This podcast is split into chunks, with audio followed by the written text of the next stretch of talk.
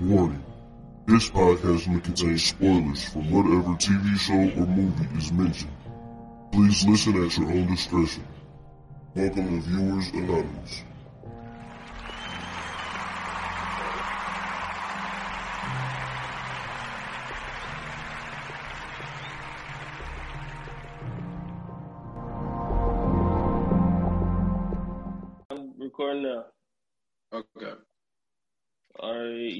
It's recording now. All right. All right. I uh I'll do the views anonymous thing this time. Okay. What's going on? I am Scoots Brunson. And I am S. Dot Foster, and this is Viewers Anonymous, man. What's good with you? Man, nothing much, man. I um I've been, you know what I'm saying, going through these last two days, man, watching this show that we about to talk about thanks to you, man. I've been doing a little Google research here and there, trying to figure out who is who and what's what. This might be one of the best documentaries I've watched in uh since the quarantine. Tiger King was the one, but I think this this could outdo Tiger King. This is on some uh how to make a murderer type shit, bro. Oh yeah, man. Look, it, it was one of those things I, you know, I fell upon, you know, one day, spoke to you about it, and I was like, yo, like like I said earlier, like, man, if, if I would have been at home when I watched it, I would have did I would have did a 28 minutes or less immediately, dude. Because that, that's how intrigued I was. I was very intrigued from the very beginning. But man, uh, before I hope you don't mind before we get started, man. You know, obviously you see I got the Black Panther shirt on. For Um, sure, man. Man, uh, we lost a, a actually a South Carolina legend, man. He's from Anderson, South Carolina, man. Went to uh, T.L. Hanna. As a matter of fact, same high school my girl went to, but you know, there's an age gap that they didn't go to school together or anything. But Yeah. you know, it's going around that um, there's been a petition being signed to take down the um, a Confederate statue in Anderson and replace it with him. So uh, hopefully they get enough signatures to do that. But man, you know, when I, when I think about Chad Chadwick Boseman, man, like you know, other than being resilient, dude, like he was one of those type of actors that, and I'm not just saying this shit to say it, but like Mhm. he's one of the type dudes. He had the type of career that I want to have, and what I mean by that was, like he played Jackie Robinson.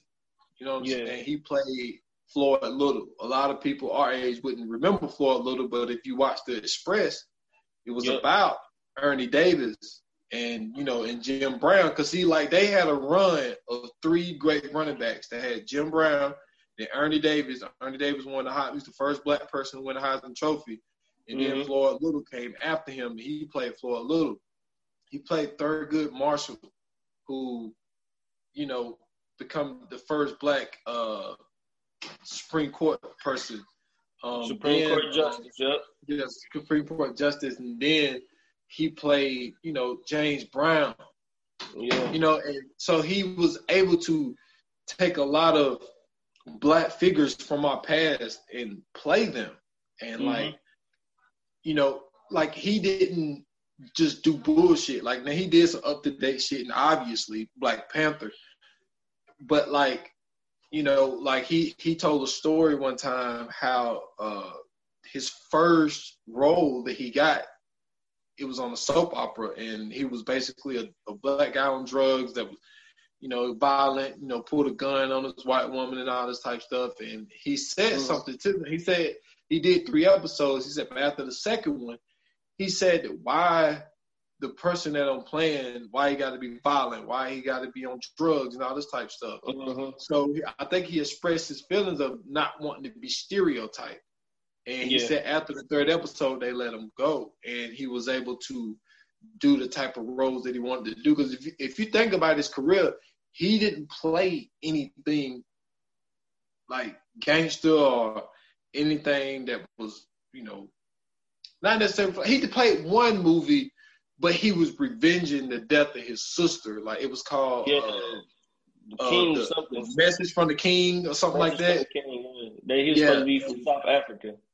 Yeah, yeah. So like, but I said I consider that different because he was like, I mean, I'm not saying go out and be a vigilante, but it's better to be a vigilante than to just be out killing Kill people for no reason. Yeah. You know what I'm saying? Yeah. So man, I just want to say, man, you know, rest in peace to him. Um, you know, this is a show that's about television and film.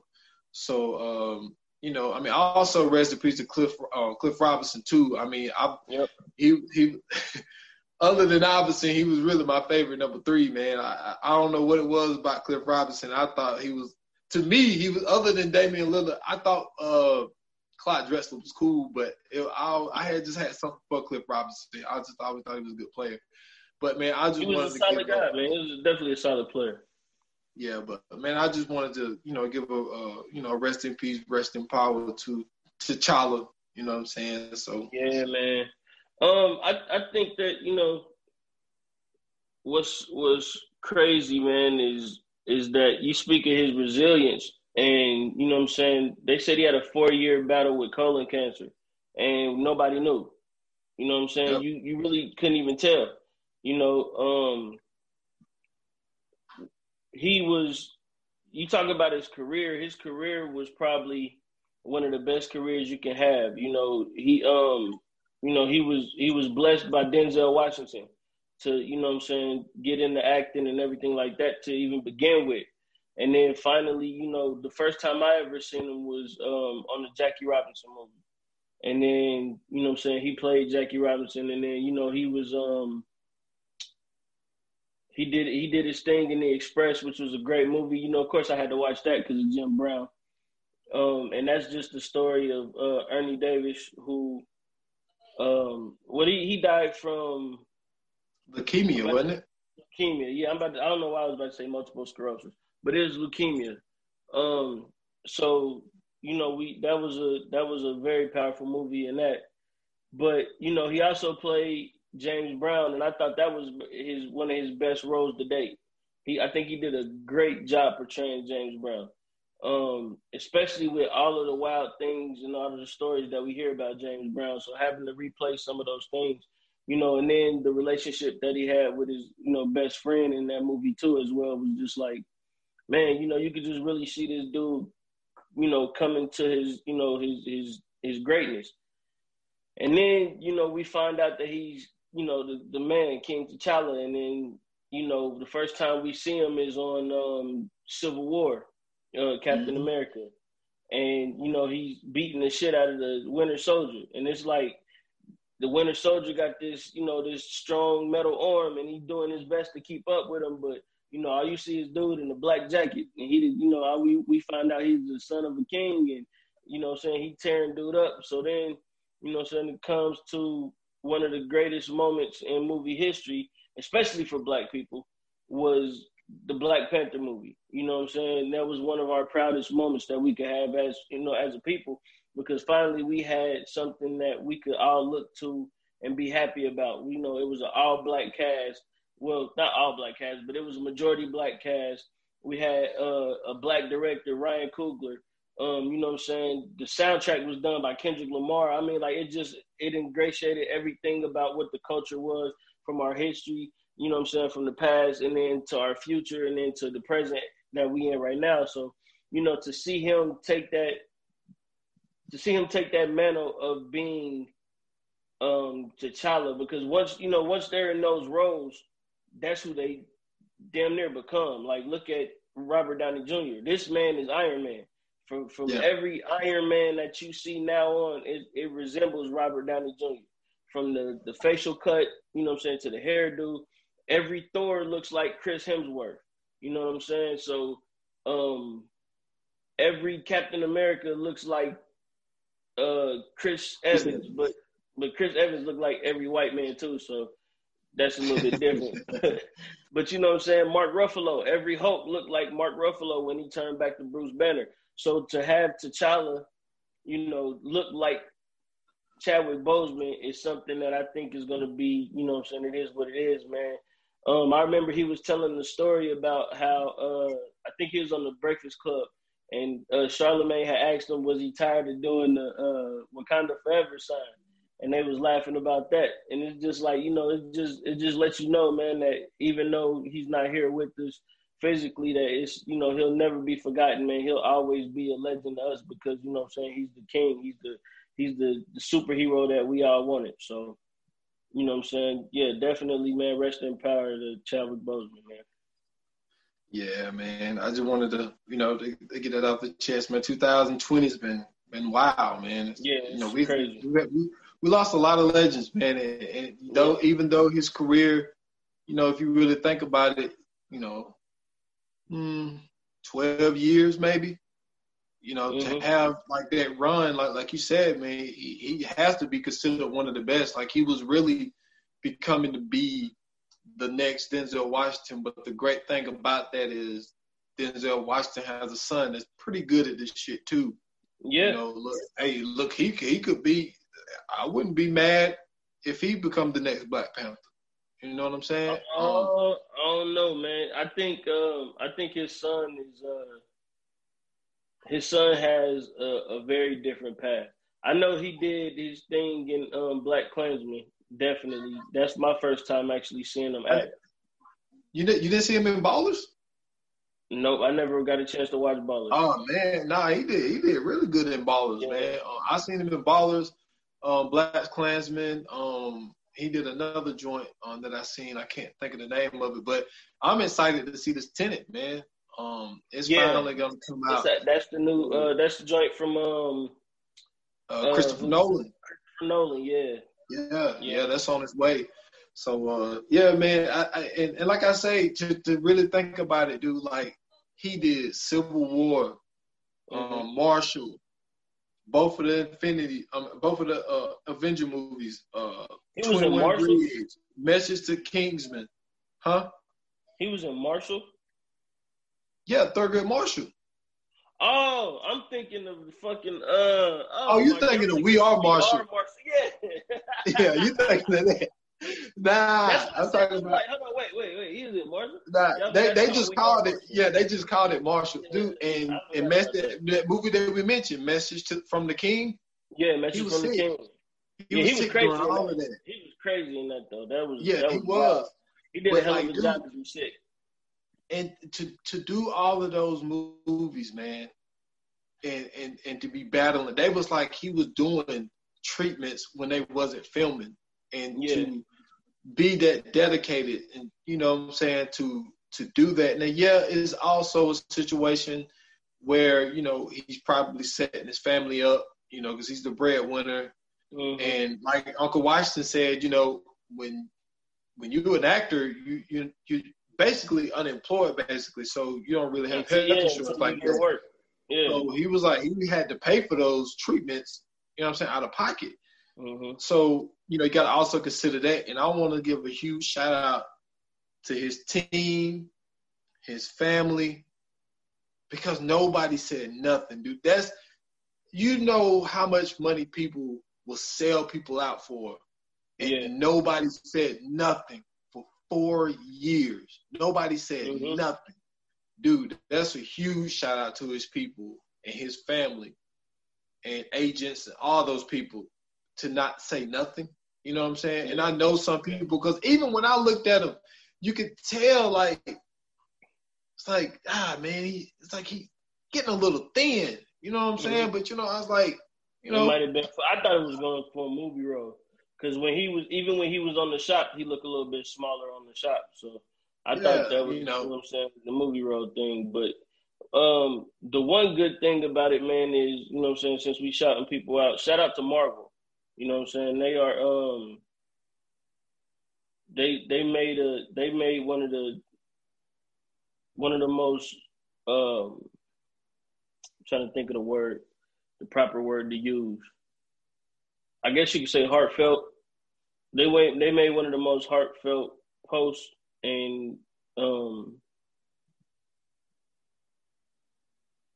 yeah, they and, and basically just, you know what I'm saying, press press runs about, you know I'm saying, everything that had happened. You know, when you have a company like that who they take the time out of their day to really show love to, you know I'm saying, any any one of the actors. It don't matter who it was, but just any one of the actors. Like we've seen people, you know, what I'm saying, lose their lives in the midst of being an iconic character.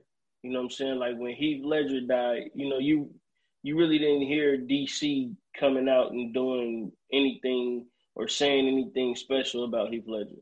But That's for true. Marvel to for Marvel to take the time out of their day and, and really, you know, make a post about him and, and even though it's something small and minute and it probably, you know I'm saying, ain't too much or nothing, but you gotta think about it like he made a lot of money with Marvel. You know what I'm saying? Especially being the Black Panther. He was in what, four or five movies? Uh, th- the two two Civil Avengers, War. Civil War, and Black Panther four. Four, and he was okay. So yeah, he was in like four or five movies because he was slated to be in Black Panther two. So, yeah, you know what I'm saying? He he did, even though it don't seem like a lot, but he did a lot in the Marvel universe. You know what I'm saying? For as far as just showing up in certain scenes, even when he was in certain scenes just being himself, you know what I'm saying? You could tell he kind of took the scene over only because we knew who he was. And, and even when we didn't know who he was yet, we still knew who he was because, you know what I'm saying? We was hype about him being in the movie. And so, you know what I'm saying? But shout out to Marvel, man, because they gave him an opportunity that a lot of people, you know what I'm saying, I'm sure was wanting. You know, like if you think about um if you think about um damn, why is his name blanking me?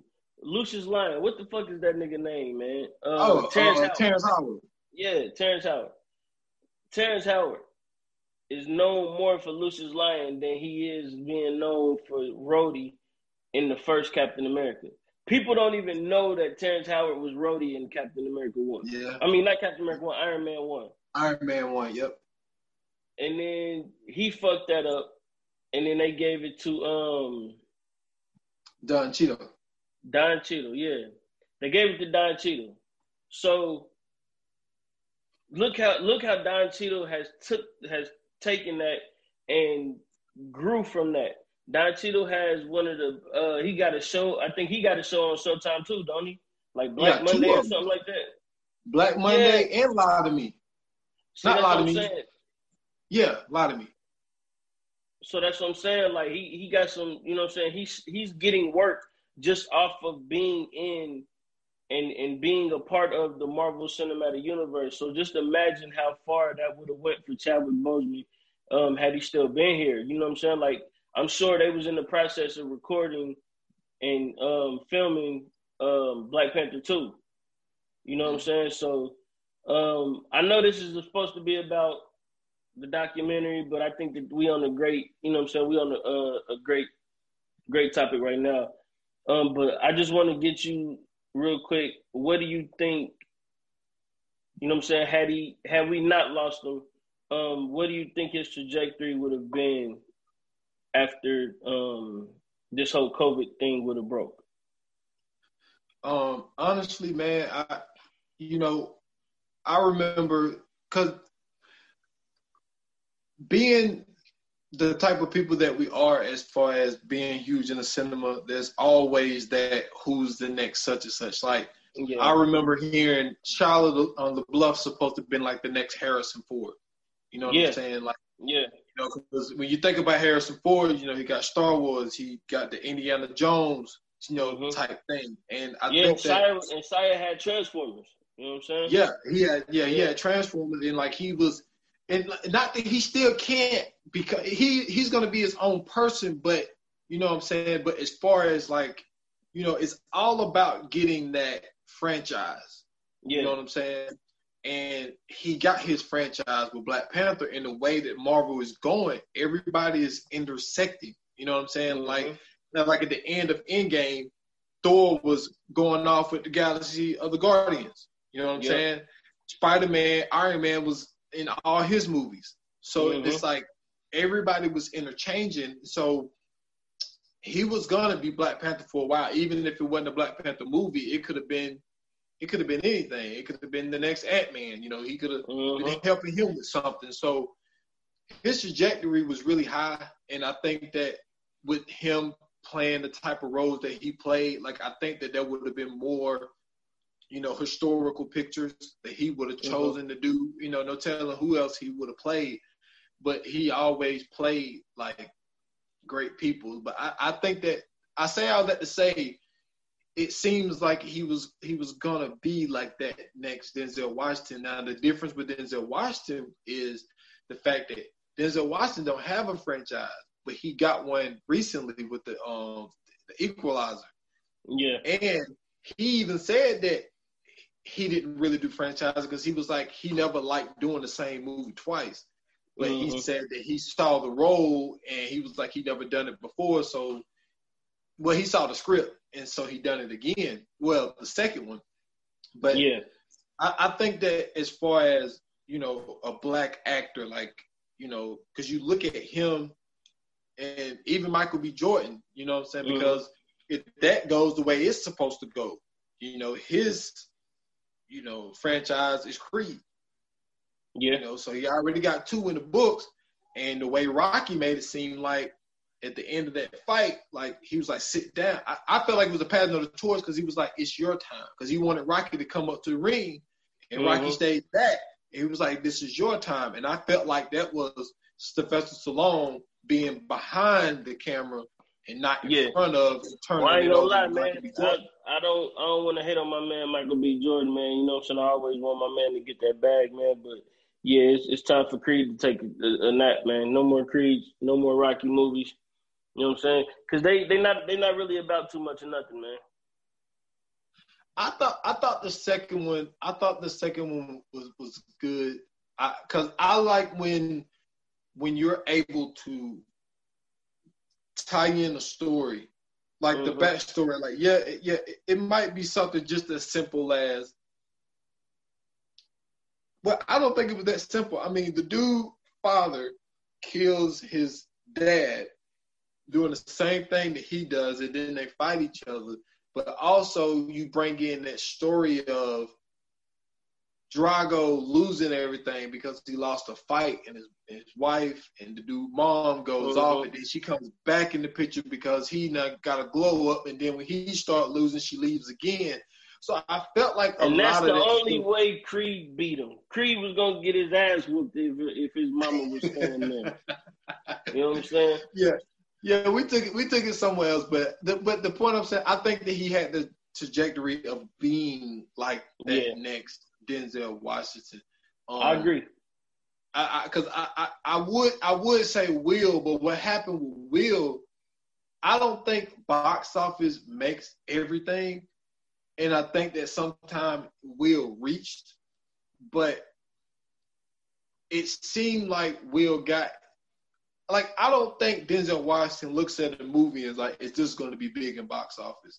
I think Will Smith started doing that. I think that the. I think that Will does that to cover up for his acting.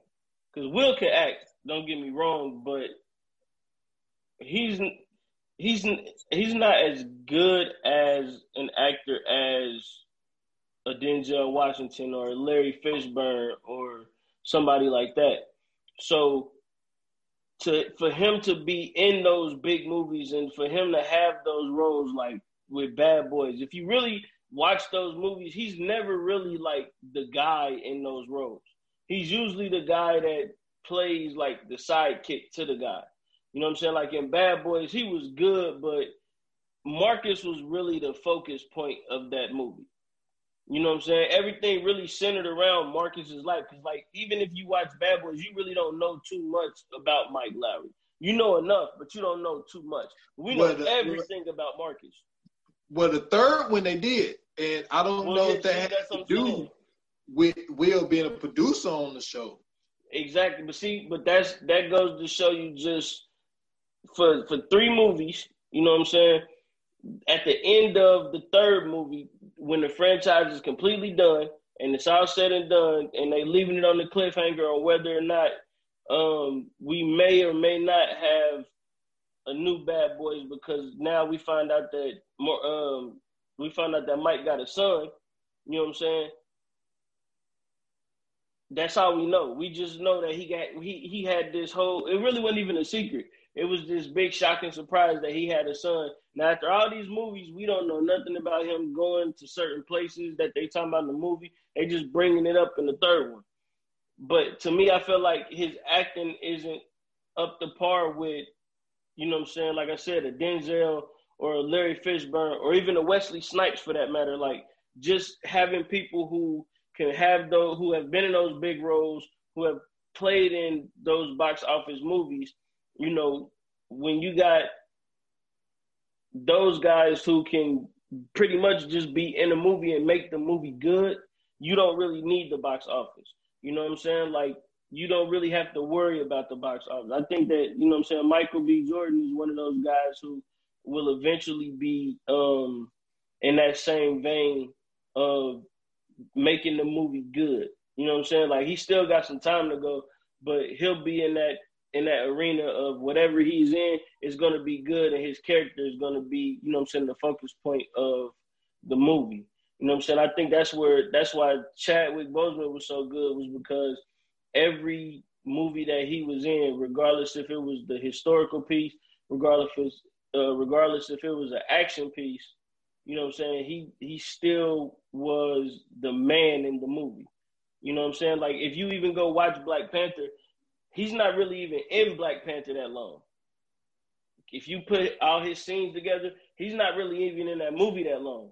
The movie is more so focused on Wakanda. You know what I'm saying? Like the the, the, the all the separate characters in Wakanda. You know, we we um we get introduced to Shuri and we get introduced to uh, the Magi. We get introduced to I think that's how you say it, but we get introduced to all the Queen, like all these different, you know what I'm saying, people. We get introduced to Killmonger, um, you know what I'm saying, and then you realize that every time he comes on screen, he takes over every scene that he's in. You know what I'm saying? That so I, I, feel like if he was still here, you are completely right. Like he would be in that vein of Denzel and Larry Fishburne and all them because he just he just had the talent to be able to do that. Sir, man. Hey, rest in peace to him, man. It, it, it sucks that we keep losing legends, man. But yeah, you know that. I, but I think that's also a testament of of our age. To be honest with you, man, I think yeah. that you know when we get older, man, you start to see you start to see the shit that your parents was talking about. You know, yeah. like oh man, I remember when we lost this person, we lost that person, and it's like you get older and you start to experience that shit. Like man, we lost Kobe, we lost you know Chadwick, you know we lose yeah. this person. It's like like damn, like people falling like flies. And it's like, I think that's a testament of age, and that's why I say age is a blessing, man. So yeah, you know, make it to 35, I am surely appreciative. But man, man, that, man, so rest in peace to him, rest in power to him. But man, like um, but to get into it, man, I I was uh I was I was chilling at my girl crib and she was doing um her friend's hair. So yeah. I was like, man, you know, I'm I'm I'm I'm channel surfing, you know what I'm saying? Looking through the stuff and I see I see outcry. So I read the description, I'm like, all right, you know, let me let me give this a shot. So man, I get to watching it, man, and, and basically what I saw, man, I saw a kid who was, you know, star defensive player on his team, had a great work ethic. Uh, his name was Greg Kelly. He was uh, he had just committed to go to uh, U, UTSA, uh, D1 yeah. school down in Texas you know, he was on his way, man. Um, but unfortunately, his parents, his uh, his dad had suffered a stroke. His mom was recovering from a brain tumor, so mm-hmm. he ended up staying with uh, with the McCarthy family, which had a guy that was on his football team. He was, you know, his name was Jonathan McCarthy, and like they took him in while his parents was going through their health problems and then his whole life took a turn. Um, he was accused of uh, sexually assaulting a four-year-old kid, and the more and more I watched it, man, the more and more you see that this kid was railroaded, man. Man, railroaded is an understatement, bro. Um, to see, you know, I'm saying to see in the beginning how, you know, like you said, he was he was on his way to playing D1 football, and to see how good he was, like the highlights they was just showing, man, like he seemed as if like he was a star athlete. You know what I'm saying? He seemed as if like he was going on to eventually play in the league and you know what I'm saying, be one of those guys that was coming from uh, you know, one of those home homegrown products of Texas and and soon be, you know I'm saying, one of those Texas greats. Um I think that watching this documentary is uh, it, it's frustrating. Um, it frustrated the shit out of me, honestly, because it's not it's not one of those documentaries that kind of leave you in like suspense after every episode. Um, it's, it's it gets straight to the point. And in every episode, it's straight to the. And this was clear cut, you know, straight straight to the bullseye to show you how serious it was about them thinking that this guy, like you said, was railroaded. And you know, for for the accusations to even happen, um, which to me, that's why I had got confused too, because I was just like, you know, what I'm saying, like watching the watching the first episode, it was like, damn, where did these accusations even come from? Like, and then you know they interviewed a little kid that was um that had said that it had happened, and you know they asking him certain questions about everything, and it's like for a four year old to speak that way, and for a four year old to be saying the things that he was saying, to me, I felt like he was being coached, or he had been coached. And and you also got to mention like now when we're talking about victim one, the one he actually got charged for, like yeah. the lady, the lady interviewing him starts out by saying, "What does telling the truth mean?" And mm-hmm. he says right off the jump, he says with Greg. He don't answer yeah. the question. He just say with Greg. So she asked him again, and then the kid say, "People, we, we, I'm not lying here." The kid said, "I'm supposed to tell the truth, but I can't tell it."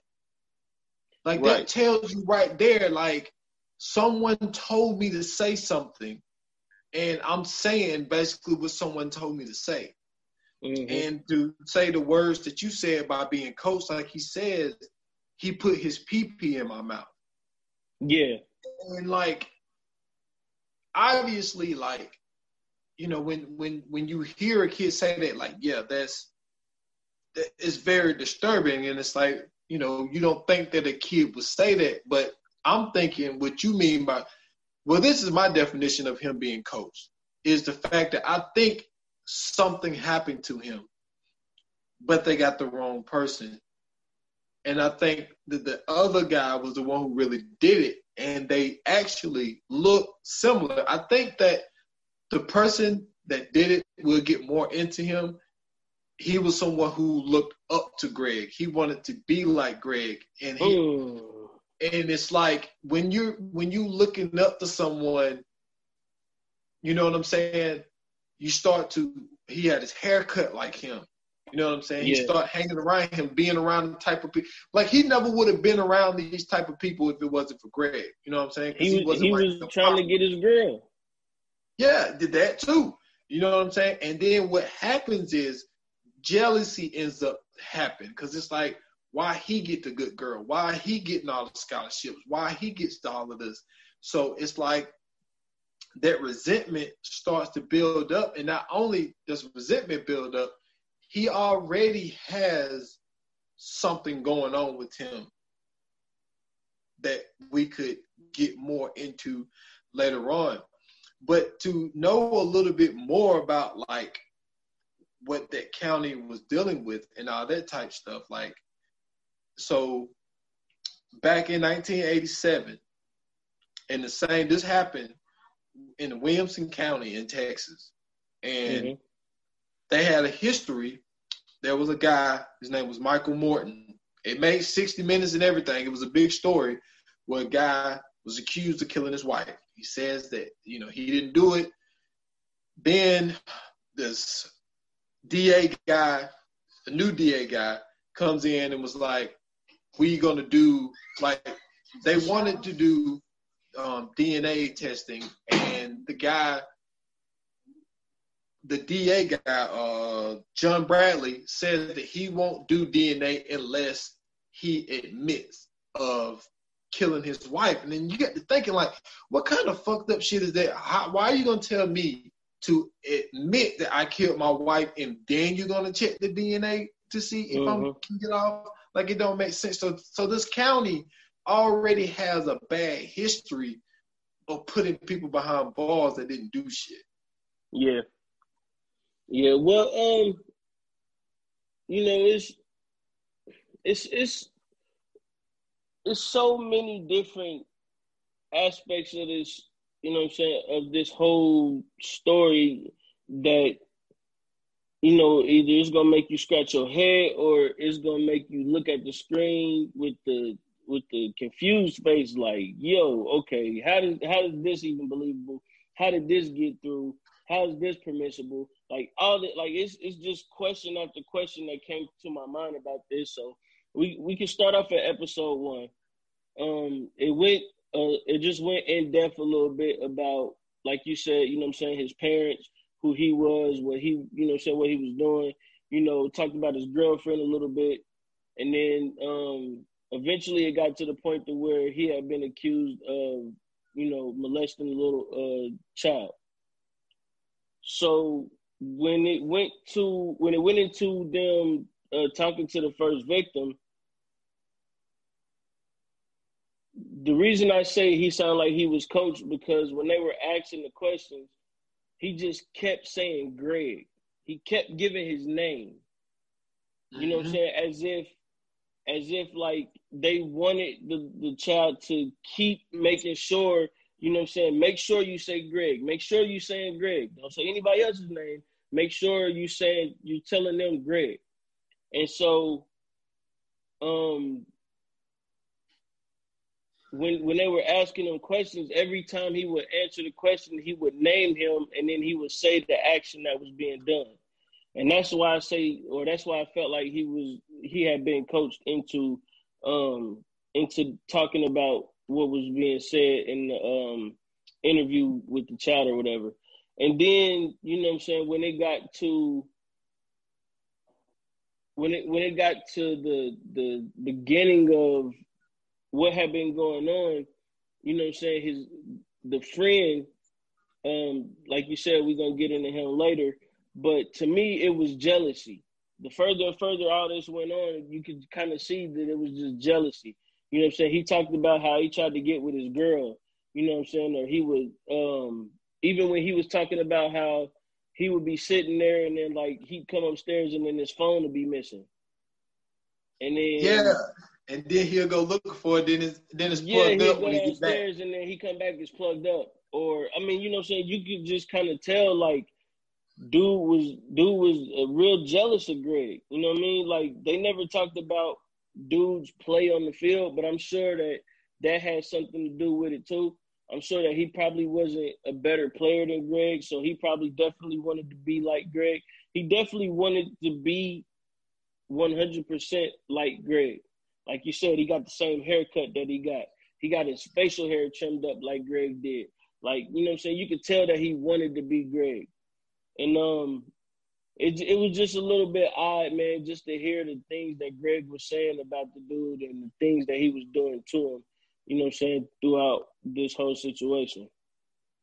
And then you know, for and for people, you also got to understand the reason why there was a four year old around is because the McCarthy family ran a daycare out of their house. Yeah. And yeah. so that's why it was even kids over there in the first place. And what was also odd was when the allegations came about, the McCarthy family was really quick to say, "Hey, we, we know this lady lawyer, yeah, you know, nah, nah, nah, nah, this type stuff." And this lady lawyer, you know, I'm saying her name is um Pamela uh, um, Patricia Cummings. Patricia, Patricia. So, so Patricia was already, which you'll find out a little later in the podcast, that, that this was this lady was appointed to be his lawyer.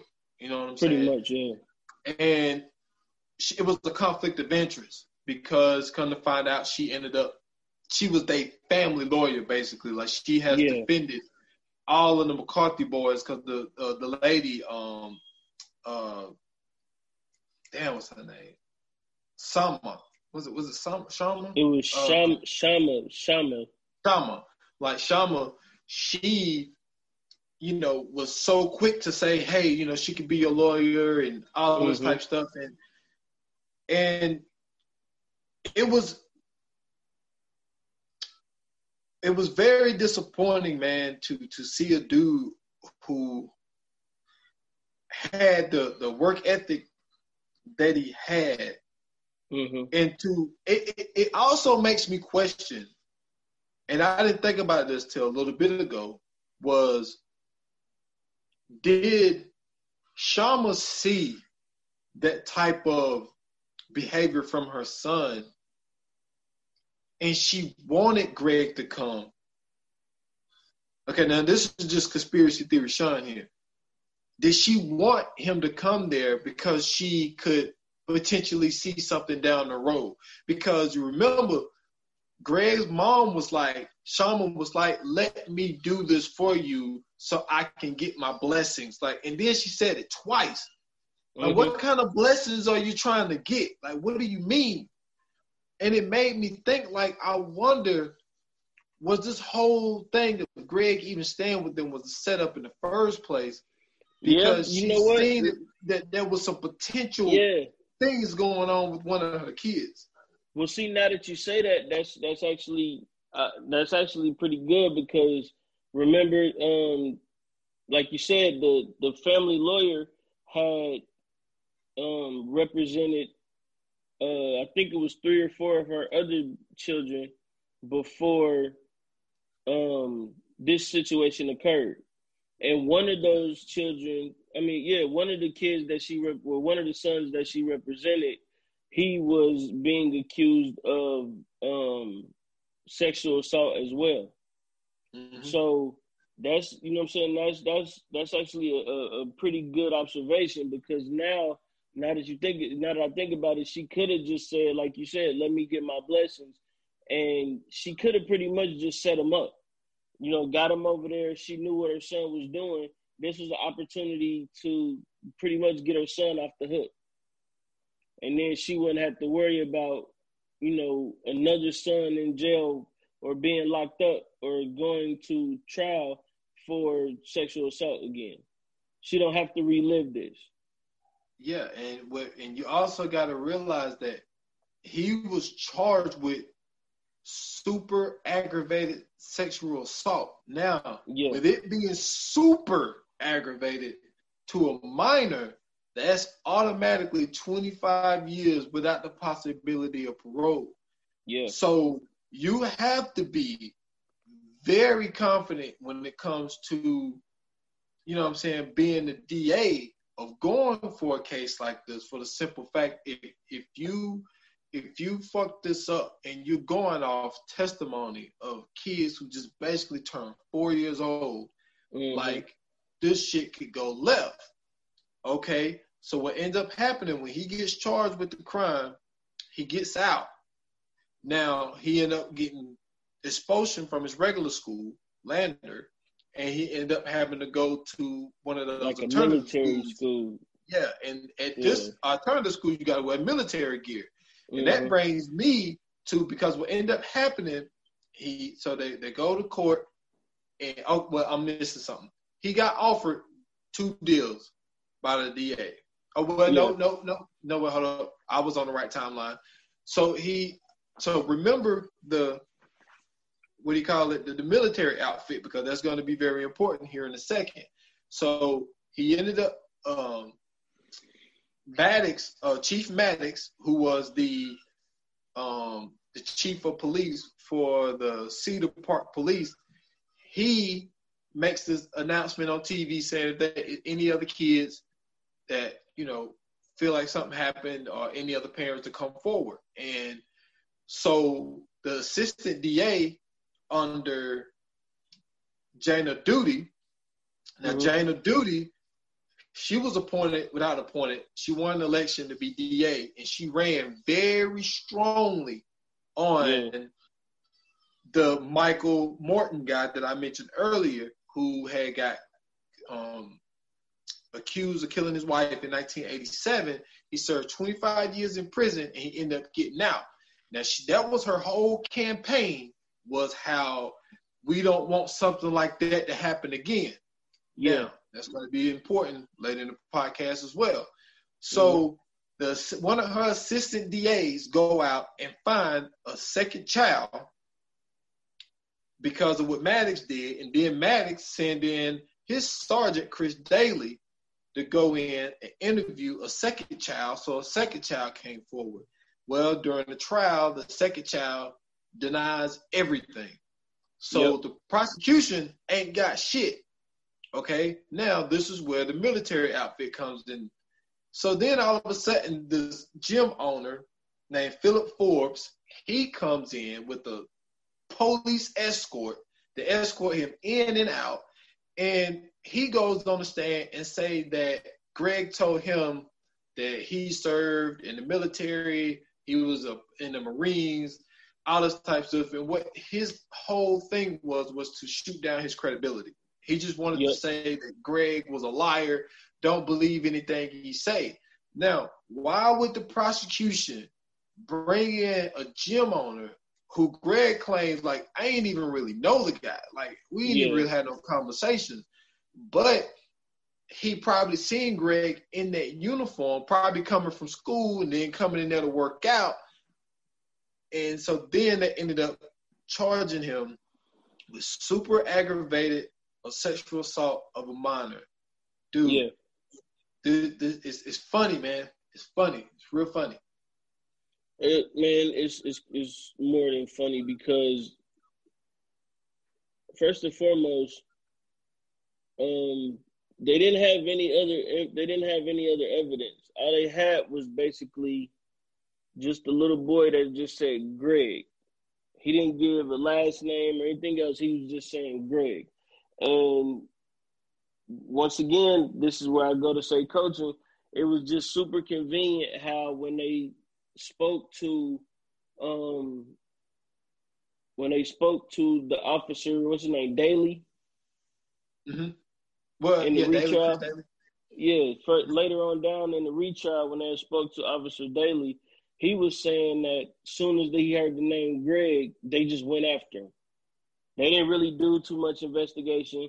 They didn't really go to the uh, McCarthy's house to see you know I'm saying, how it was set up, how it looked, anything. They didn't really do a proper investigation. They instantly heard Greg's name, found out that Greg Kelly lived there. They said, that's our guy. We're to use the, the testimony from the kids, even though the second kid was, like you said, he was coerced into basically um, saying that Greg did something to him, or he did, or Greg made him do something to him. And then it was just like it was just weird because when he came in and he was asking the second kid questions, they weren't they weren't open ended questions. They were mm-hmm. strictly A or B questions. You know what I mean? And and it got to the point to where he began to ask him yes or no questions, and then he got off the yes or no questions and went straight to the A or B questions. One of the questions was like, um, what what type of lotion did Greg make you use? You know what I'm saying? Or mm-hmm. um, where did you get the lotion from? Not did you, you know what I'm saying? Did Greg make you put lotion on him? They didn't ask those, you know what I'm saying? They didn't ask those type of questions that would be leading to real um, real police work that they the, the or the real police work that they're supposed to do. And then, you know what I'm saying, like he had to go to court with a lawyer who really wasn't fucking with him. You know mm-hmm. what I mm-hmm. mean? Like it seemed like she was doing her best to pretty much just get him locked up. I didn't I didn't really believe that she was, you know what I'm saying, like doing anything to kind of you know what I'm saying, make sure that he was getting away free. And you know what I'm saying? Like the more and more you watch it, like the more and more you kind of see that or the more and more it gets shown that you know that's exactly what she was doing. She was using him as the scapegoat. Yeah, like she was not defending him, um, and then she would tell him like, "Oh, you know this, you know this is fine," because she said that the that the Phillips guy, the the, the gym guy, oh man, that, that's nothing. That's not gonna hold any yeah. water. But actually, what it did was they they they went to assassinate his character and try to say that yep. he was a liar, and you can't believe anything he say because they didn't have nothing left. And I remember they were talking to uh, one juror, and um, so he said that you know at first it started out. I think it was eight four, and then he was like, then it went to 10-2, and then it went 11-1, and he was left being mm-hmm. the last person. And what's important about that um, and I mentioned this on my podcast earlier this week, was one of my favorite movies. Um, if, if we're talking black and white movies, it's my, my greatest black and white movie is 12 Angry Men. Mm-hmm. Um, and Richard Fonda was the one juror guy that wouldn't back down. You know, he was mm-hmm. like, I don't believe this person's guilty. And he was able to turn the whole room you know, with convincing them of uh, of doubt. That's basically what it is. It's like you put doubt in a jury's mind, then that could, you know, help it out. And there was a lot of doubt there, but I think what happened, he said that fatigue happened, people wanted to go home, and it got to the they point where everybody, yeah, everybody looking at you like, dude, we trying to go home, and you're mm-hmm. the only one saying not guilty. And he says later that I regret not putting my foot down and trying to convince them of this. And it takes yeah. a very strong person to do that, to sit in a room with 11 angry people ready to go mm-hmm. home and for you to stand your ground. Like it, it takes a, a, very strong person to do that, man.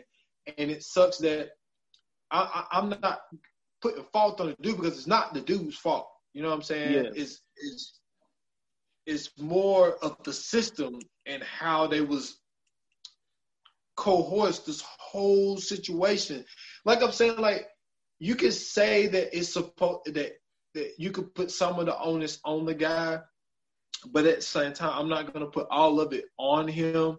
But like because like I say, a lot of people can't take it. I'm not saying that I could. Like I would mm-hmm. have to I would have to have I would have to feel so strongly about it and it would have to be things that I know that I could prove to be that one standing alone person. But you know, but I'm not going to say that it's completely that guy's fault for not flipping the whole room and getting them to, you know, flipping to not guilty. Yeah. But I just thought that that was a very important part of the documentary as well. I agree. So, you know what I'm saying? We get to all of that. Um, he ended up getting found guilty. He get locked up and then they bring in a retrial. Um, and they bring it to, or they reopen the case, bring it back to a retrial, and then. Oh, hold up, hold up, hold up, hold up. Now, before, before, before you go to the retrial, because I think this is important. Mm-hmm. The, the the one guy, Jake Br- uh, Brydon. So obviously, this dude comes out of nowhere. He hears about the case, and he starts rallying up these people. Oh yeah, yeah, yeah. The case yeah. reopened because they were outside remember, the courthouse saying that he was innocent. Yeah. So this dude, if it wasn't for this Jake guy, this dude probably still be in prison today. Like that dude was resilient, and I would love for somebody to just come out of the blue. If something ever happened to me like this, I need somebody to ride for me like this dude. He never met him, never yeah. met the kid, didn't know who this kid was, and he held protests. They stood in front of the school. They stood in front of the courthouse. So they did all of that work, and they did it for like two and a half, three years mm-hmm. before. Well, like two years before they reopened the case. So, like yeah. you were saying, they end up reopening the case. Yeah, thank you for that because I forgot all about dude, man. Um, but you know, what I'm saying they bring it to retrial, and here, you know, what I'm saying in the retrial, we find out um, that there was sufficient um, evidence that was missing. We find out that his lawyer pretty much fucked him over. Um, we find out that they didn't do a proper investigation. They didn't even um, they didn't investigate the the other guy. What's his name? John Jonathan Jonathan, Jonathan McCarthy. Yeah, Jonathan McCarthy. They didn't even investigate him, even though his name was brought up multiple times by one of the kids. I think it was the first kid. And so that never happened. And then when they had came to the lawyer about it and they said, Well, Jonathan's name was brought up. We need to speak with Jonathan. She pretty much just brushed them off and told them, We're not gonna go that way. Yep. That's exactly what she said. And my whole thing about all of this, man, after especially after getting to this point, was what is the fucking motive? What I I I'm a, I gotta say it again. What is the fucking motive? We to me, man, you it that's the only thing that this doc was missing. They never gave us a proper motive as to why the lawyer, the cops, the fucking family was all linked together trying to get this dude locked up and pin this shit on him. Cause I don't even think it was like an election year for the DA. Yeah, because she already won. That's what I'm saying. So she didn't give a fuck. She was instantly like, "Yeah, let's get him locked up." The assistants, they both was like, "Yeah, let's get him locked up." Maddox, every time they interviewed him, he was like, "Yeah, I'm 100 percent completely sure that he did it." Even after, you know, what I'm saying, going on further down the line, we find out what what ended up happening and everything um, with Greg Kelly's case, but the the reopening of this trial shows you just how corrupt the justice system is. From the lack of evidence, from um, coerced testimony, from um, the you know what I'm saying, them not doing their due diligence in an investigation I mean, it just shows you everything. Like, if they really want you, they can get you just like that. Yeah, and we gotta also, you know, give it up for the the second lawyer that he ended up getting, yeah. uh, Keith Hampton. So Keith Hampton, he come in and you know he's very like well respected. Like he, like yeah. I remember, like when when the dude said at the end, he was like, you know, this dude need to be a part of the Avengers. He was like, if the Avengers mm-hmm. need a lawyer, they need this guy. Like, yeah. he was able to pull up. He he found like a lot of that damn evidence that we're talking about now, especially against the lawyer. yeah, against the lawyer, yeah. and so they ended up. Then she ended up pulling a, a real bitch move, man. Um, Patricia mm-hmm. Cummings, man. Um, so when it was like a day before she was supposed to take the stand, they called Hampton and like, yo, like she wants to use uh uh client confidentiality. Yeah. And say that she don't want to admit to anything that would, you know, break that code. Mm-hmm. And so the questions that they was asking, she wasn't answering them. And it's like, yo, if you know now you're supposed to be representing him to keep him out of prison. Now you have mm-hmm. a chance to get him out of prison, but you don't want to talk about it. Well, see, one thing one thing that I noticed is when they first start talking to her, and this is like you said, this just goes to how you know say how good Keith uh, Hampton was. When they first got to talking to her, he knew that she was going to use the client confidentiality he knew she was going to use that. His thing was um, pretty much giving in to, you know what I'm saying, that that way he knew that she was going to be so high up on her horse that she wasn't going to be paying attention to the pretty much this trick play he was about to run on her. And mm-hmm. so he was pretty much asking her a plethora of open-ended questions that would give vague details, but enough to be able to sway you know what I'm saying, the jury, and uh, one of the questions that he asked her was, um, was did they bring up uh, Jonathan's name in the police report or anything like that? And she was trying. She, I think that's when she backed up to the judge and was saying that, well, if I say that, then that's going to mess up my confidentiality. And then that's when he hit her with, well, it can't be that way because they wrote it in a police report, so it's public record, so anybody mm-hmm. can find it out. So then when she had to ask the question, not just let you know, you know what I'm saying, like this was gonna be the this was gonna be the the way that they were going to knock this shit out the park. You know what I'm saying? They was gonna get dude out. I, I mean, I felt that from the third episode. They was gonna get dude out. Only because everything that they was using, it just seems so faulty, man. It's so so unbelievable. And then and then we come to find out what Keith Hampton was able to find was so he was arrested on July the 15th, 2013. Mm-hmm. This dude moved out in June. Yeah, and remember they said and they, the, put, they, they said the action the, happened on on the 12th. On the 12th. On July 12th. They said it happened on the 12th, but yeah. they said it had to happen between either the 10th or the 12th, so they made up a date. Yeah. And put that's what they, they when they brought the Daily back, they asked him about that, and he just made up a date and said that it happened on the 12th when the dude moved out at the end of June. And mm-hmm. then, dude, they had his cell phone records. He wasn't nowhere near the house. Um, anytime of those couple of days in July. Mm-hmm. So it was like all this stuff wasn't investigated.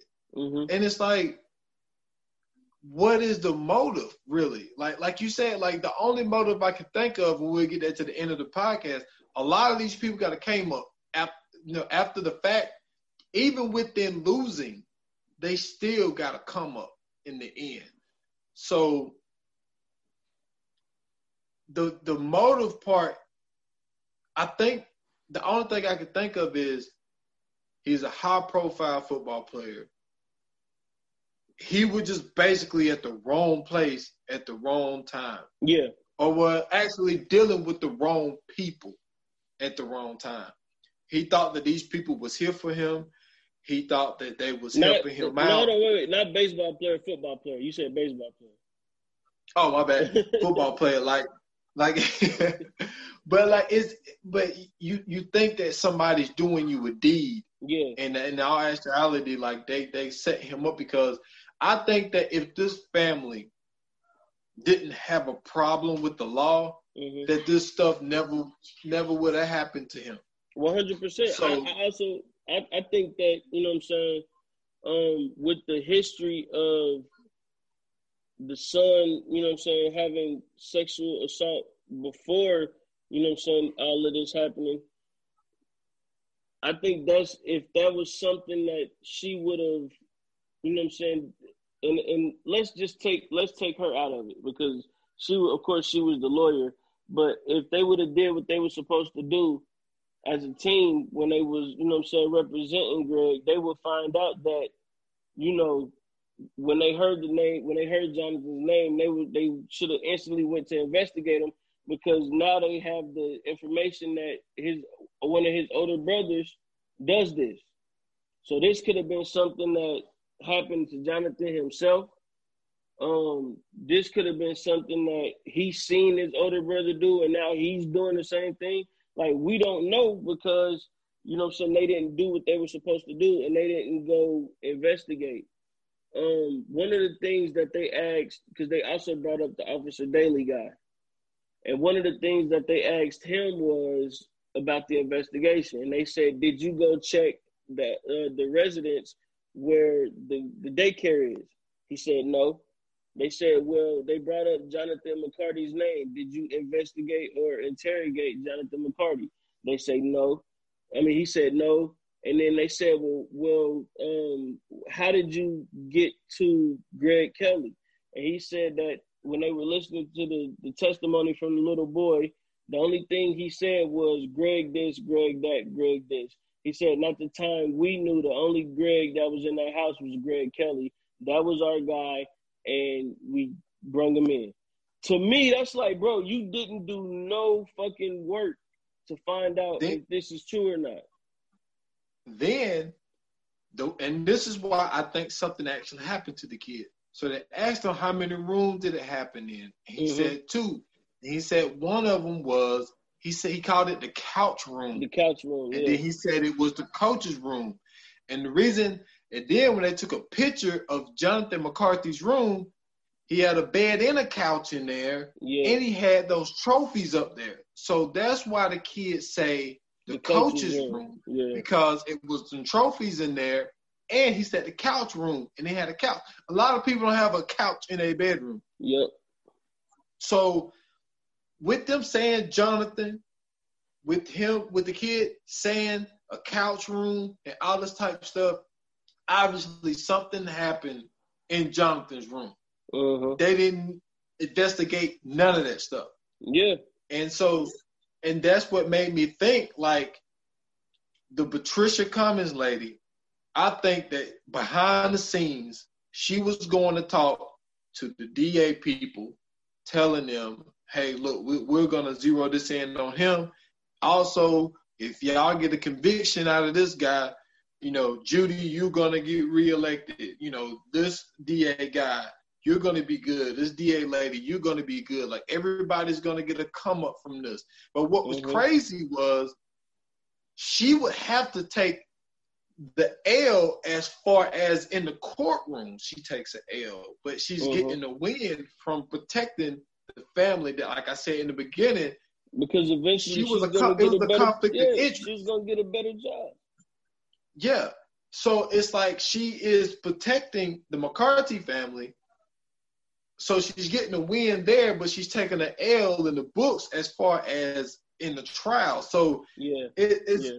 it's it's it's wild how that works, man. And then like what was very crazy to me was I think it was I think it was the fourth episode where they was talking to this lady that deal with, you know, kids and all of this type stuff. And she, she said there was a study done in the 80s where they took kids in to do, and they filmed the whole thing. Mm-hmm. And they had these kids get these. Uh, they had the dolls. Physicals. It was like these physicals and like you know they check their arms their legs you know they don't touch any of their private parts so what they ended up doing was they they asked the kids about it and the kids say everything was fine but then they showed the kids a video or something like that and then all of a sudden these kids were saying oh well he touched me here and he touched my butt and all this type of mm-hmm. stuff and they were just saying it like these kids can they, they can make up a story from hearing something and watching something and it be nothing that really happened to them. So yeah. it's really hard to take a testimony from a kid, a four year old kid, and say that, hey, this kid is telling you the absolute truth of what happened to them. Now, I think that this kid was coached, but I also think that he was only coached on the name and to say that he put your pee pee in his mouth.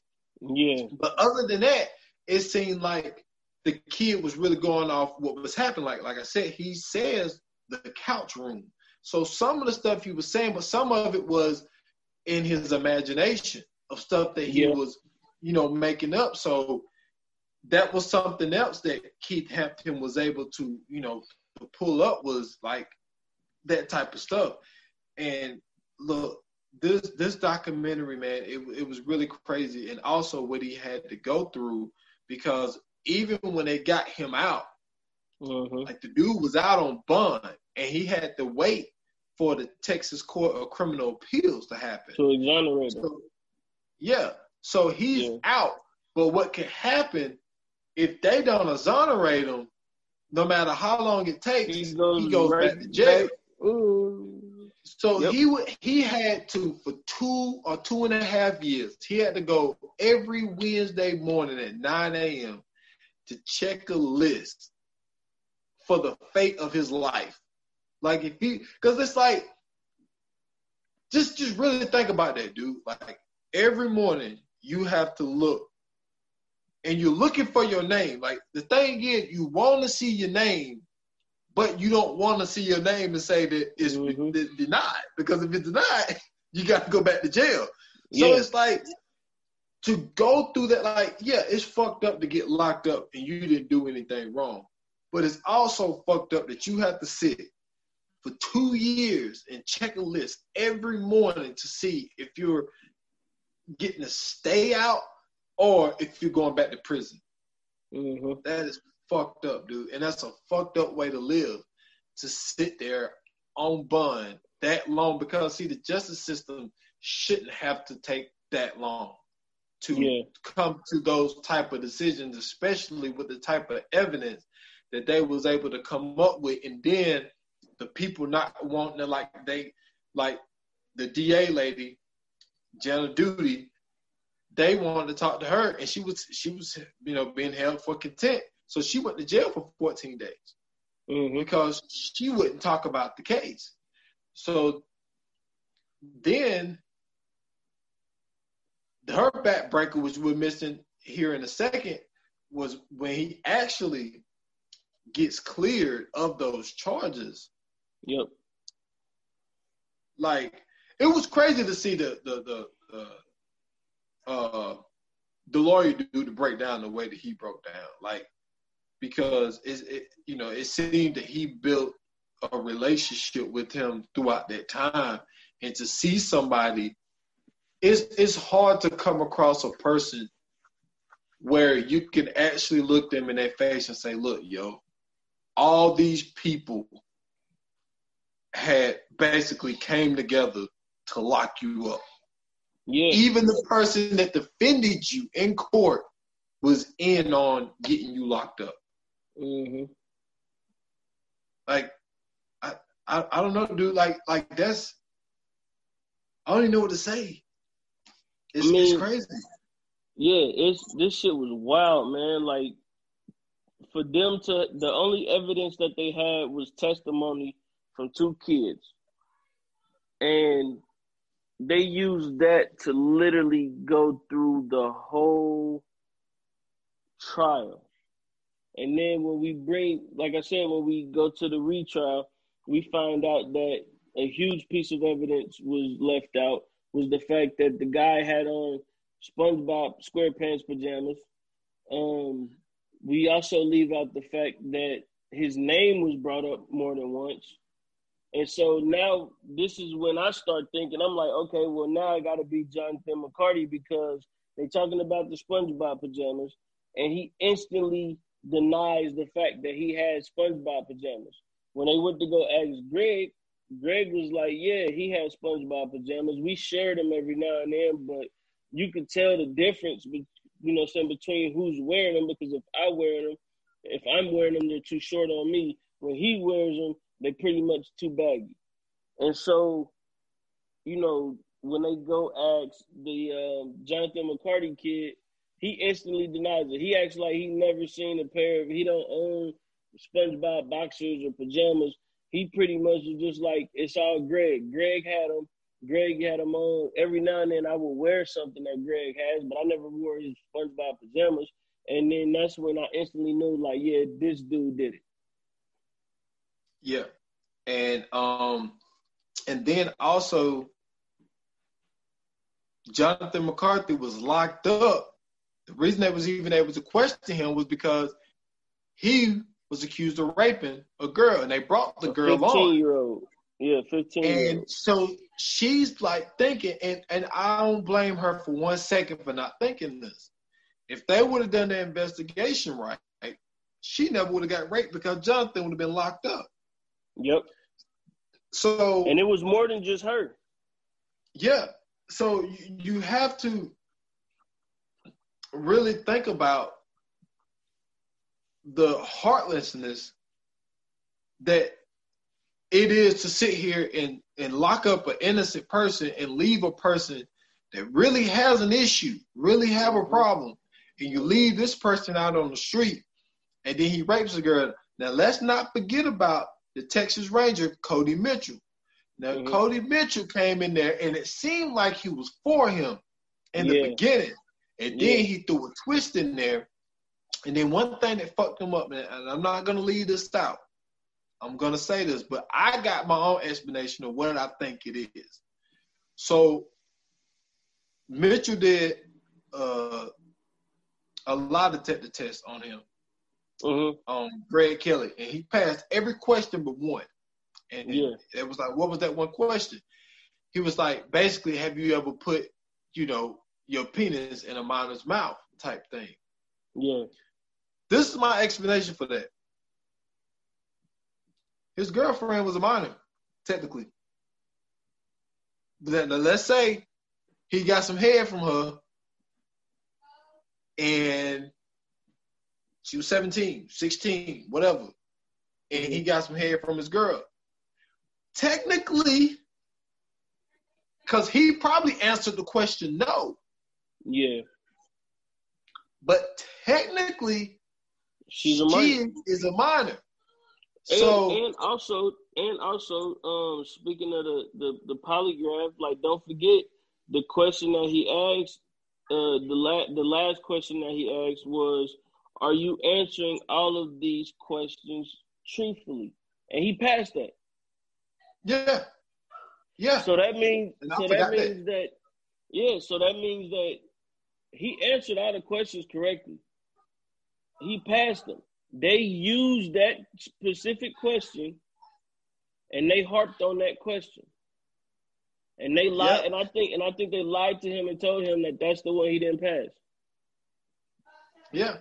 So so that that dude, and then he, it's like when when and then what helped him was when the second DA dude came in, Shawn Dick. When he came in, he was very involved in getting this case, getting movement on this case. And if if Yeah. Shawn Dick never would have came in, he probably still would be locked up to this day.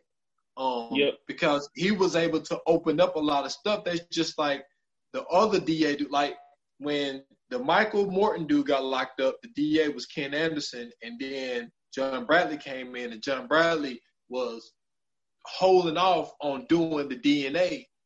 And so the dude spent a couple more years in prison before he did the DNA. See, Shawn Dick stepped in, and he was Mhm. very motivated on let's handle this now. Let's not wait. Let's do this Yeah. now.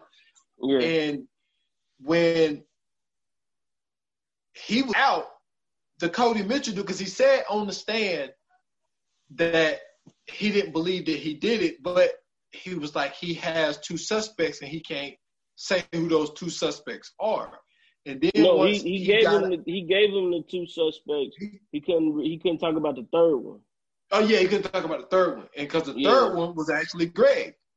Yep. And No, the, no. Greg was the first one that he talked about, um, and then Jonathan was the second one he talked about, and then the third one they never mentioned. Oh yeah, that is right. He- That is right.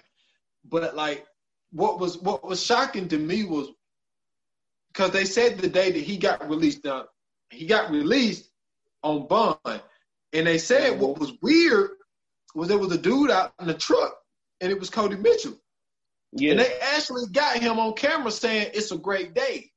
hmm But after that, they can't find the dude. Dude is nowhere to be seen. He won't answer any of their phone calls, which I thought was weird because it was like it seemed like he was motivated on getting them out, but then he just ghosted everybody. I don't. I still Mhm. don't. That's the mystery to me. Like we don't know why he ghosted them towards the end. Like I don't know if if, if he got Well, payment. Like, I think that's I think that's because they finally found out what his real motives was. You know what I'm saying? Like once they found out what his real motives was, you know, they was gonna ask him some things that he was gonna end up exposing himself. Yeah, this is true. And what was what was sad to me, man, was, was the end. Like, okay, it was great. He saw his name on the list. He was cleared of all the charges. He was in New York at the time Mhm. because his girl, she was going to some school or something like that. And He um, got engaged. He got engaged. Uh, he married her after he was cleared of the charges. You know, you're hearing all these the great stuff about it, but then you hear the bullshit. Like with, with every story, every good story, there's always bullshit to go along with it. Mm-hmm. And it was, you know, he he went to um, a, a, town meeting the second time. They went one time and then he went the second time. And his mom spoke. She gave a great speech and all this type of stuff. And they were saying that Maddox needs to be fired from being the, the chief of uh, Cedar um, Park Police. Mm-hmm. So at the end, um, they didn't do anything to Maddox. Um, actually, he ended up now he is the chief of Burnet County. Sergeant Chris Daily, the dude that they figured out, didn't do no investigation. He didn't do any of his job right. And then he becomes the leader of um damn something uh he was promoted to uh head of of dudes uh, of some kind of investigation team. I can't remember what it is. Now this dude didn't do any investigation, but he ends up getting the job of being head of of that.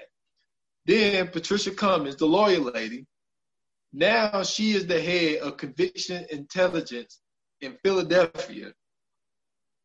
Then the Judy Daly uh, duty lady, she, like I said, she got arrested for contempt, and then once dude got cleared, this lady committed suicide. So obviously, she couldn't handle that type of stuff of what ended up happening to her. And the biggest one of all, the dude that the the assistant DA mm-hmm. that brought the second kid along because he said that this could help the case. This dude gets sworn in as a fucking judge. Yeah, yeah. Like so, I mean, it's that's what I'm saying, man. Is is this is for me? I feel like a story of corruption, um, a story of injustice, and and a story of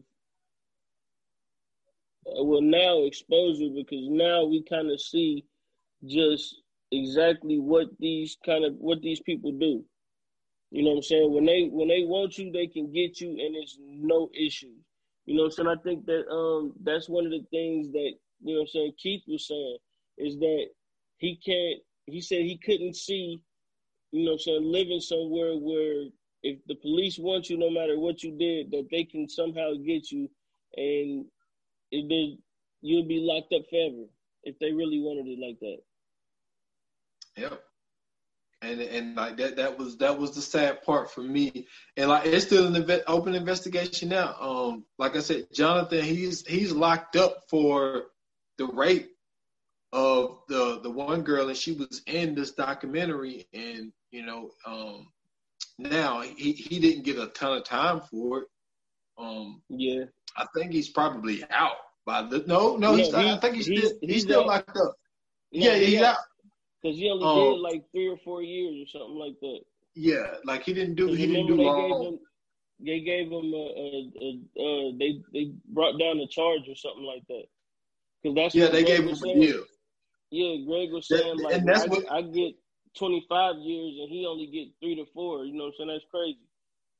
And and and Shawn Dick was actually there to to give him that deal, and he was like, "Look, man, the justice system is like that." He was like, mm-hmm. you know, he did all he could to get Greg Kelly off, but then you know he still got to be a DA and offer a deal to yeah. someone who actually he feels did the crime that Kelly did, but he's not on trial for that. He's on trial for raping a 15 year old. So, yep. you know, he had to do what he had to do, but that's the justice system, man. It's crazy.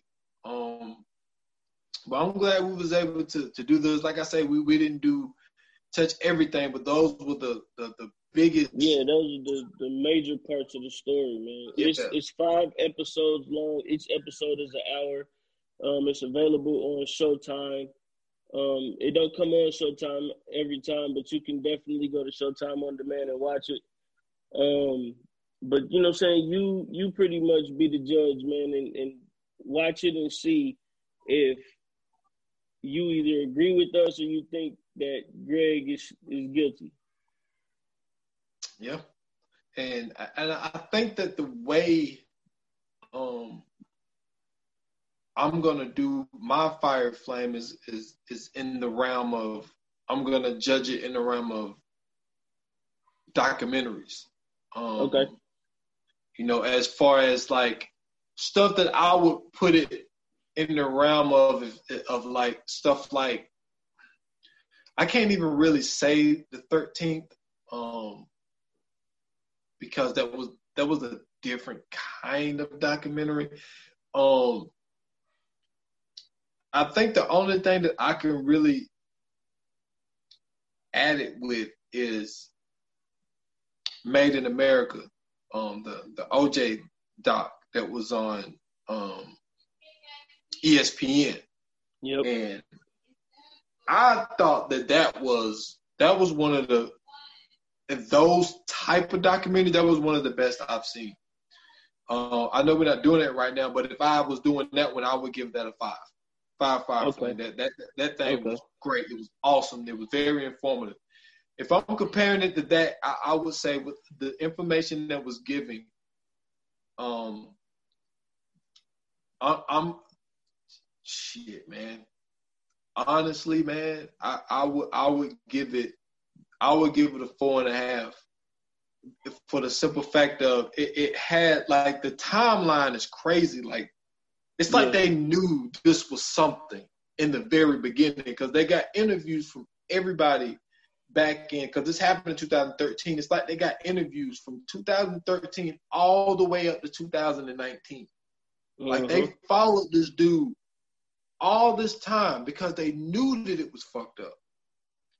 Yeah. So to have that much information and to string a documentary out for that many years, you know, that's I, I, I would I would give it a four and a half. And the only reason to give it four and a half is because I'm judging it against Made in America.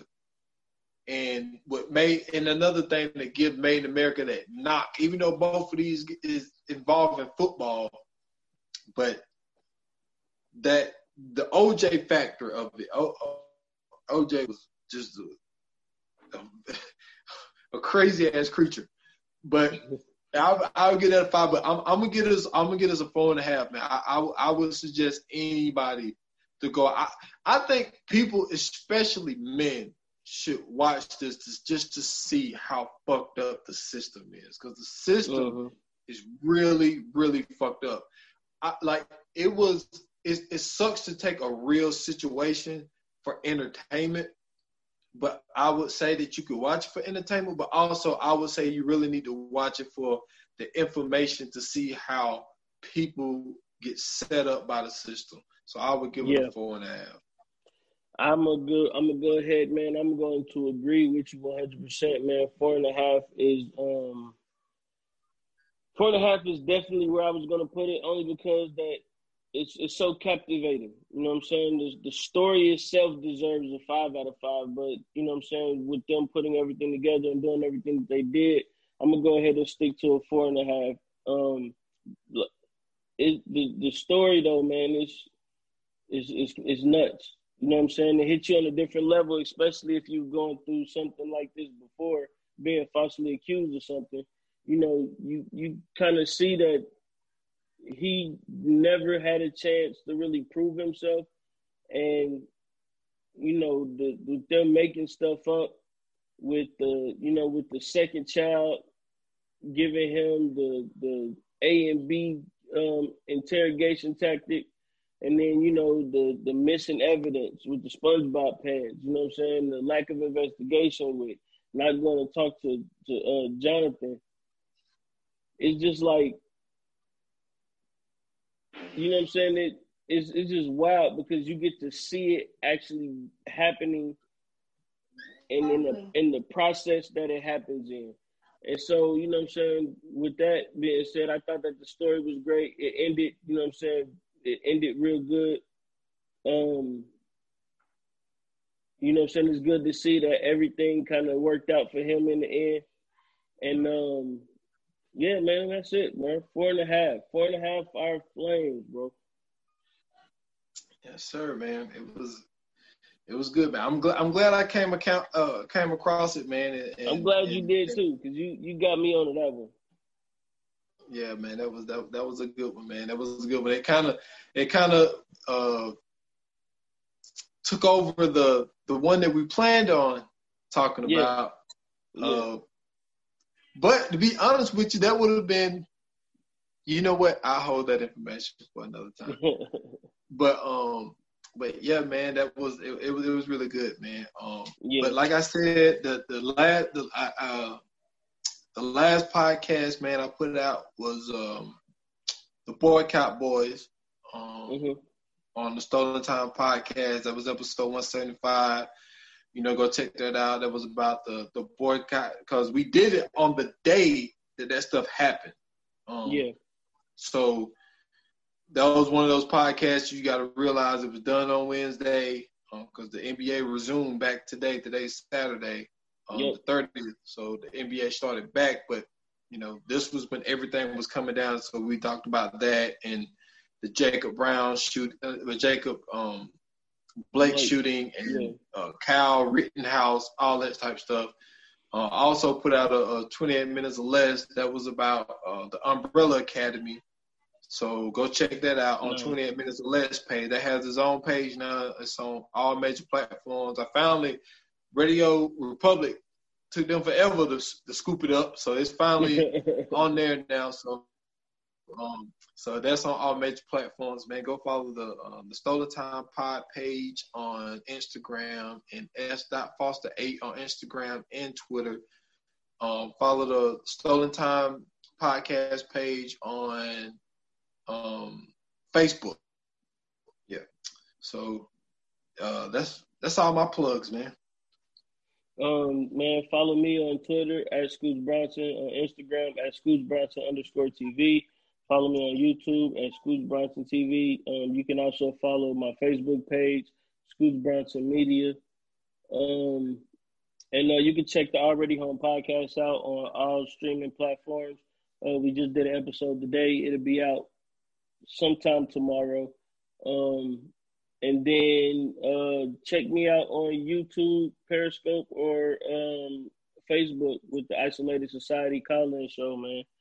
Um, shout out to my guy S. Dot, man. He called in first caller this week, uh, and uh, we talked about um, what did we get into? We got into Jacob Blake, didn't we? Yeah, man. We got we got Yeah, we was we was we talking about shit. yeah, we, we was talking about how man, you know what I'm saying, we getting sick and tired of trying to convince people of the right thing, man. But you can go back and check that uh you can go back and check the stream out either on Facebook, on Periscope, or on uh, I don't think I had it on YouTube this week. But it'll be up on YouTube next week for sure. So um yeah, that's all I got, man. Yes, sir, man. I I appreciate everybody for uh, clicking in, man. Obviously, we we're trying to do this more 100%. more consistently. You know what I'm saying? Yeah. Um, but you know, with schedules being the way they are, and us having so many damn podcasts, Yeah, man. and then on top of that, we gotta we gotta make sure we finding good movies to you know what I'm saying and TV shows to cover too. So we don't want to Yeah, just be I- giving I- y'all anything. yeah, and but also at the same time, you know, uh, I'll go ahead and mention this. I, I I will say this. I'm not going to string it out, but I I didn't think Project Power was that good. I I You know thought what? it was cool. At, se- at at second watch, I'm gonna have to agree with you. At second watch, I will have to agree with you. It, it wasn't as good as I as as I as you know what I'm saying as I made it seem. Um, only reason I say that it was good because the young lady who who played the main character, man, I thought that she did uh, a heck of a job in her role. You know what I'm saying? Like Yeah, I didn't know she was She like did. 28. She is. Yeah, she like she she older Damn, I, she not she not a teenager. I thought she was like 18.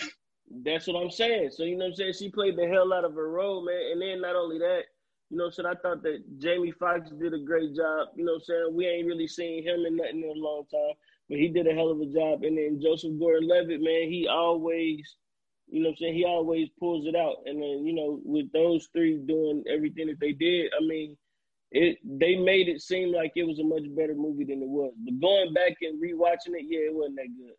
I think I think it was a story, and the reason I bring it is because we said before that we're gonna have to do a movie that we both don't think is that good. Yeah. Or we or it was, you know, put up on a pedestal and then, you know, it, it wasn't as great as we thought it was gonna be. That's why I brought it up. But yeah, yeah. It, we still want to give you the movies that are good, but at some point you're gonna get a movie that we are. I mean, or we it's something that we can disagree on. But like, hey, I thought it was trash. You thought it was good. So eventually yeah. we're gonna get to one of those type of movies. But um, but yeah, we're gonna try to start pumping this out more consistently. For um, sure, man. But I also think that you should be careful. But you also shouldn't rush it because look, outcry came out of nowhere.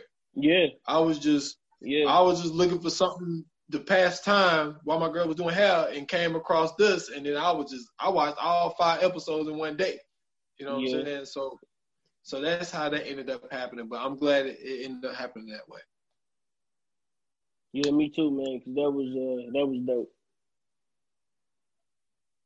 All right, Brody, man. Well, I don't. Damn, we don't. I'm about to say the number. I don't even know. I mean, like, cause I, all my podcasts got numbers. Yes, I think this is number. I think this is number six or seven. Yeah, it's somewhere around there, six or seven. We don't really number these bitches. Just check it out. Yeah, yeah, but I think I want to I want to say six. Sounds about right. Sounds yeah. about right. And I could be thinking seven because we lost one, and we actually talked about it. Yeah, yeah bad boys for life. Bad boys for life. Yeah. yeah, yep. man. So, so man, that's a, that's a wrap, man. Big. Yeah, wrap, man. Like they say in the movie industry, man. Cut. Cut. yeah. All right, man. We out of here, y'all. Peace.